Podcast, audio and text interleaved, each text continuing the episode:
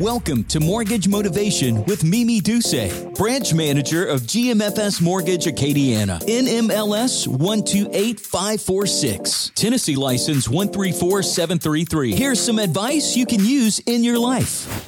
Hi, I'm Mimi Duce, host of Mortgage Motivation, mortgage expert, certified coach, and speaker. Thank you to Maison Title and all three locations, Grand Coteau, Lafayette, Lake Charles, for servicing the entire state of Louisiana and sponsoring the podcast. To find out more information about Maison Title, you can find them on all social media channels and, of course, at maisontitle.com. Welcome to this episode of Mortgage Motivation. I'm super excited to have a good friend, Spiltra Advisor, and a wonderful pillar of our community, Father Connor Poirrier from Scott, Louisiana, but he is actually right here at our parish at Pius. How are you? Oh, I'm doing better than I deserve. Oh, you are such a blessing, and I'm so thankful and grateful to have you here to let everyone know what was the motivation behind. Of course, I love you to death, but I recently had a dinner party for a few of the single in our neighborhood, and we had a few married couples there too. Uh, Carrie Theard and a few guys came over, and it was just great conversation. And you really helped a lot of us with some of the things we were uh, struggling with. But what was so special about it is the blessing of my home and some of the mm. things. But before we go into that, I really want to talk about you. When was your calling? I mean, you're known as the youngest priest in the parish, the state? Explain. So, when I got ordained a priest last year, I know I was the youngest priest in the Gulf South, so in a few different states. In Louisiana, I think I was just the youngest, I guess you would say even just minister outside of the Catholic faith. I think I still hold that, at least for another few more months until our new guys uh, will be ordained priests, God willing, in June, this upcoming, uh, in about say just 10 months. Yeah. So I still hold that record right now. The youngest priest in the state. What age do uh, you mind? I know you, I had mm-hmm. to guess your age last time and it took me a while. Oh, how old I am now? Yeah. I'm 27. When did you have the calling and know that you were going to serve? At what point? Yeah, so I would say my uh, my kind of vocational call is a little bit different than most uh, because usually you feel this call and kind of God tugging on your heart throughout your life. And then, you know, you kind of finally work it up and then you go. So throughout your life, you kind of have these little calls. I never felt called to the priesthood until God called me. And that was at the end of my senior year in high school. I didn't know what I was going to do for college. Uh, I thought I was going to be kind of some type of technical, like I was going to be digging ditches or I'm going to be doing whatever, kind of working with my hands that would uh, not force me to go to college because I don't, I didn't know how I would do in college. And, but I went on a retreat where I, for the second time in my life, I went to adoration and then in adoration, that silent prayer, I heard God speak to my heart or as St. Augustine says it, probably the best ever, you know, God spoke to the ear of my heart. And uh, he asked me three times, he wanted me to be a priest for him. And so that day I began the application process to begin seminary, and it is an extraordinary application process. It's probably about twice as much as you would do for a typical college. And so I began it at the beginning of the summer, and usually this thing takes at least, the very least, six months. So I was working every day on it. I got accepted on a Monday and school started Friday. And where did you go to Covington at the Abbey yeah. retreat? Well, that's I've been to retreats there, and it's just a beautiful. So I did four. years. seminary is eight years long. Wow. Uh, and so I did my first four years of college uh, at the Abbey in Covington. And then I did four years of graduate school right in the heart of New Orleans, right in Orleans Parish off of South Carrollton. And then is St. Pius the first parish you were assigned to, or were you somewhere else before Pius? Usually for a seminary, every summer, you mm-hmm. come, whenever during the break, you get assigned a parish. As a priest, this is my first assignment at St. Pius. And St. Pius is, as far as I know, the biggest parish in the state. And so it's a big assignment, but it's a great one. Well, I'm very grateful for every church that I've ever attended, and I, I get something out of every location. But I can't tell you how when I moved to Lafayette and I walked into Pius after visiting several of the other parishes, how I just felt at home. And you guys just do, oh, for as big as it is, I feel like it's just me and y'all when I'm there. So y'all do an amazing, amazing job. Uh, just, and that, that's important. Uh, a, a, big parish, we have to make sure that we reach the individual because uh, God calls a people calls the church, but still on an individual level, God touches me. Well, I leave most of the time and I say, Were you talking to me? That's the point. Whether you know the shoe fits. Yeah, yeah, that's right. Huh?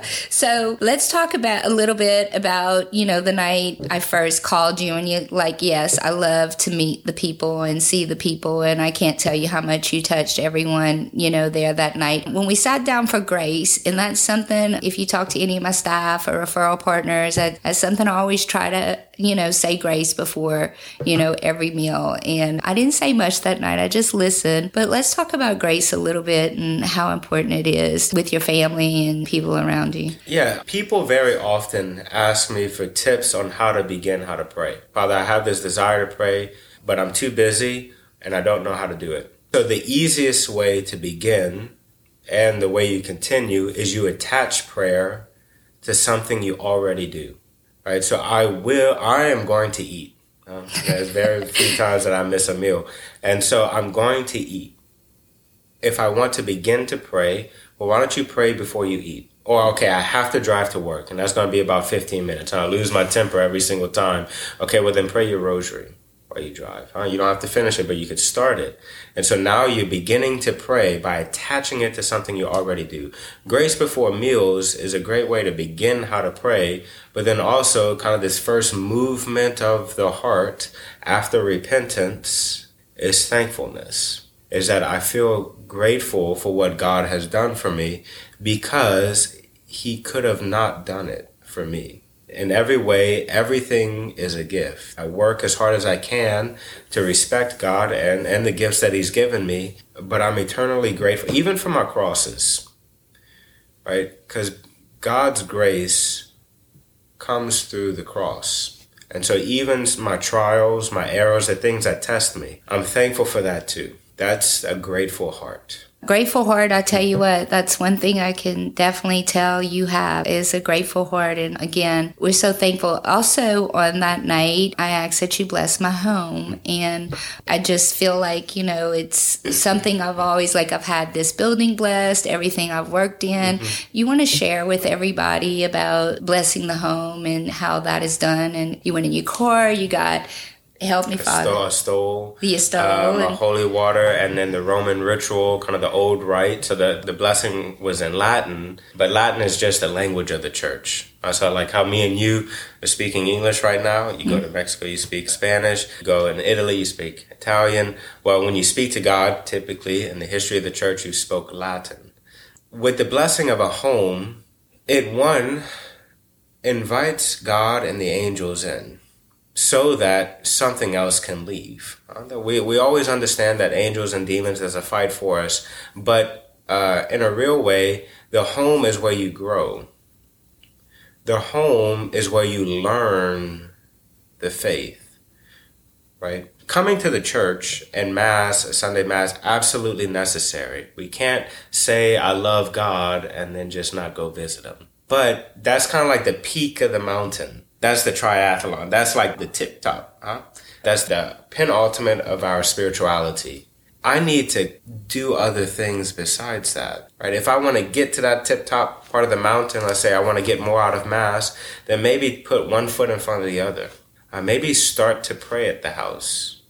Maybe teaching other people in the house the faith.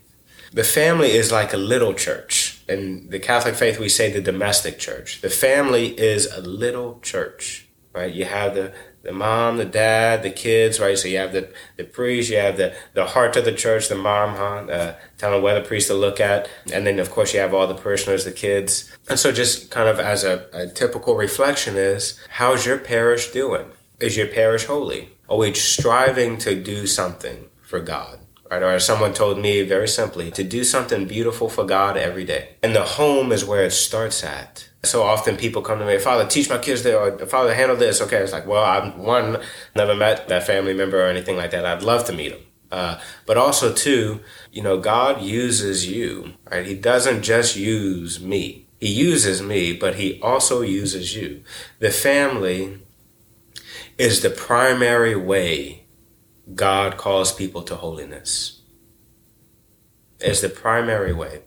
right? So bishops, popes, you know, not everyone's going to be a bishop or a pope, even a priest, you know, these are higher callings. But the primary way that God gets people to heaven is not by becoming a pope, is by being a loving mom, a loving dad, a faithful son or daughter.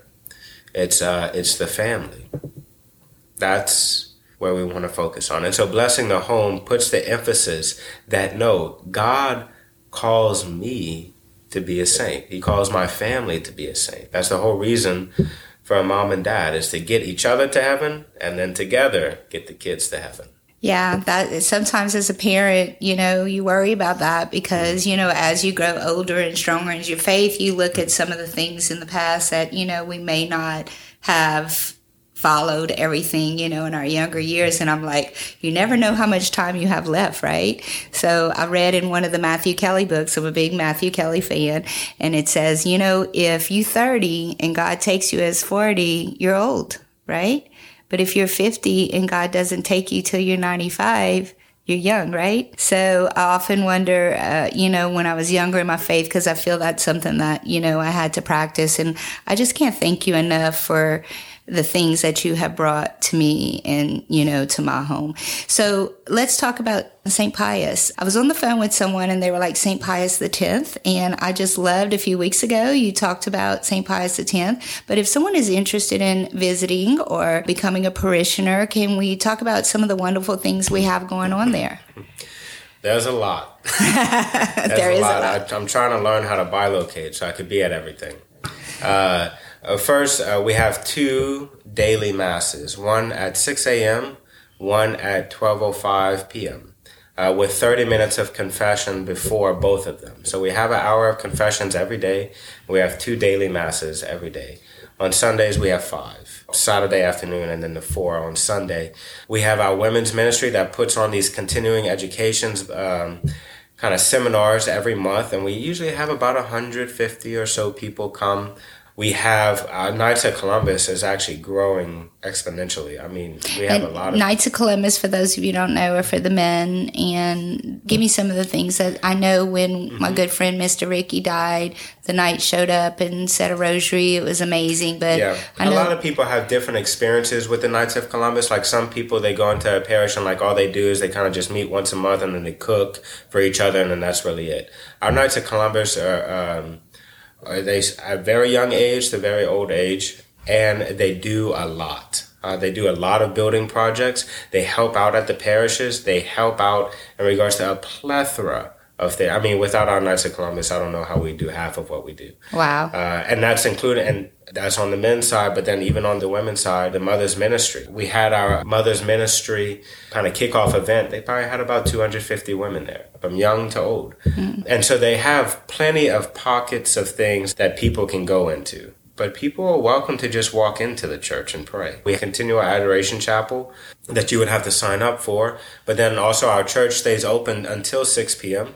Uh, unless we have an event there which happens pretty often. That's one of the things that I read in um, one of Matthew Kelly's books, and I started doing as often as I can is just stopping in for on my way home because I was struggling with the gratitude at the end of the day, you know, because just come home so exhausted, you fall asleep, mm-hmm. and sometimes I forget to say thank you. So I said to make sure that on my way home I was stopping. Well, at six o'clock, somebody was touching my shoulder, and I was like, scared me because I thought I was in there oh. alone. But yes, so now I know. Get there before six. No, uh, that's a that's that's a great little reflection because people often this is an everyday situation for almost everyone in existence. They get home from work.